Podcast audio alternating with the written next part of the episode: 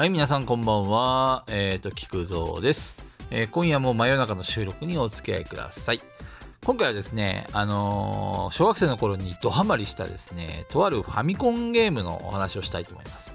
えタイトルは、えキングオブキングス。はい。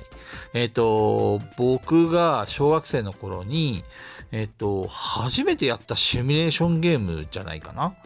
あのーナムコから発売されたゲームで、4人同時プレイで遊べる、すごい、もう今でも、シミュレーションゲームでこれを超えるゲームといったら、多分メガドライブのマスター・オブ・モンスターズとか、あれぐらい匹敵するぐらいめちゃくちゃよくできてるゲームなんですよね。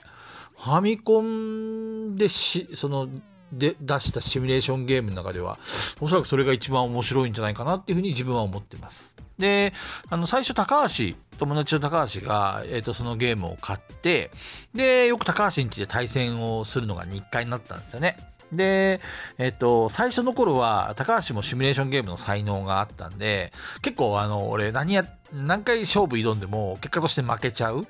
感じなんだったんです。あの、ゲーム内容としては、あの、えーファンタジー世界で、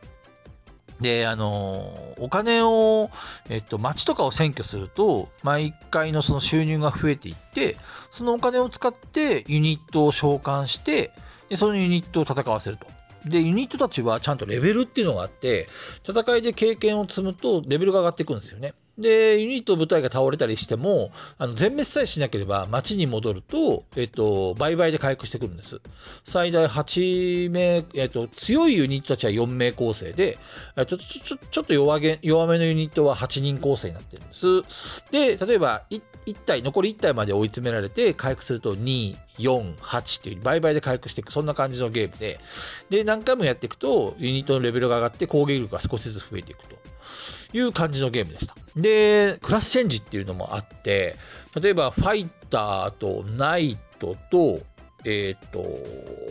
じゃあ、ファイターじゃないな。ナイトとモンクとソーサーラーか。この職業の、えっと、3つは、レベルが10になってクラスチェンジして、1ランク上がって、なんかどんどんどんどん成長していくっていう要素もあって、本当にね、よくできたゲームなんですよね。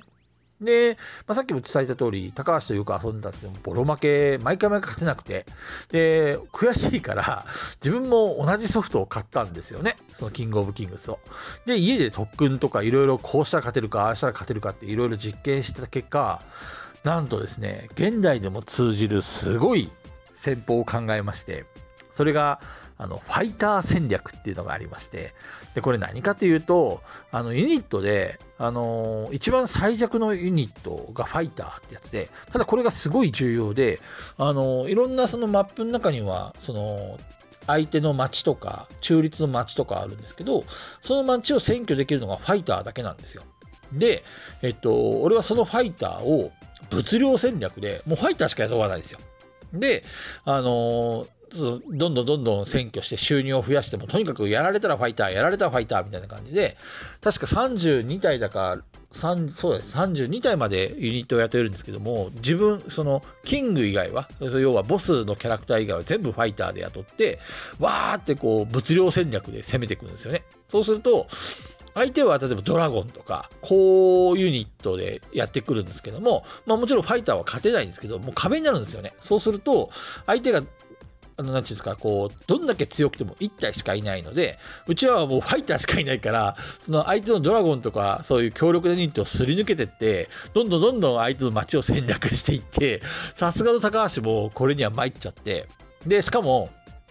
ファイターと例えばドラゴンが戦おうとするじゃないですか。そ圧倒的なドラゴンのパワーでファイター焼き殺されるんですけど、その、ちょっとレベルが上がると、あの、わずかな確率で、あの、ドラゴンを倒す時があるんですよね。こっちのファイターってコスト120なんですよ。だから、いくらやられても全然痛くも痒くもないですが、相手のドラゴンはコストが4000とかなんで、1体やられるだけで1000の被害を受けるわけですよね。あの、回復するときもそれだけのコストがかかるんで、相手はファイターを10体焼かない限り、あの、ボトが取れなくなる。だんだん自力になるっていうね、これまた恐ろしい戦略で、高橋を、あの、圧倒的 物量作戦で倒したことがあります。まあね、あのーすごいハマりましたね。で、その後、まあ、あのファミコンの時代が終わってえスーパーファミコンとかっていう風に出てたあのハードが変わってたんですけどもキングオブキングスの新しいものは出ませんでした。で、プレイステーションになって初めてなんかキングオブキングスのリメイクみたいのが出たんですけど、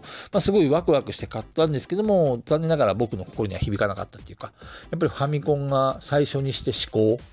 うん、すごい、あとゲームボーイにも出たかな、ポケットキングスとかね。すごい大好きなゲームで、ほんと死ぬほどやり込みましたね。あれは今でもちょっと正直やりたいと思ってる、すごい傑作、名作のゲームです。もし皆さんがあのやる機会があったら、キングオブキングス、ぜひタイトルを覚えておいていただけると幸いです。はい。えー、今回はちょっとあまりボケとか そういうのがないんですけども、えーと、自分の大好きなゲーム、キングオブキングスを紹介しました。皆さん、バイバイ。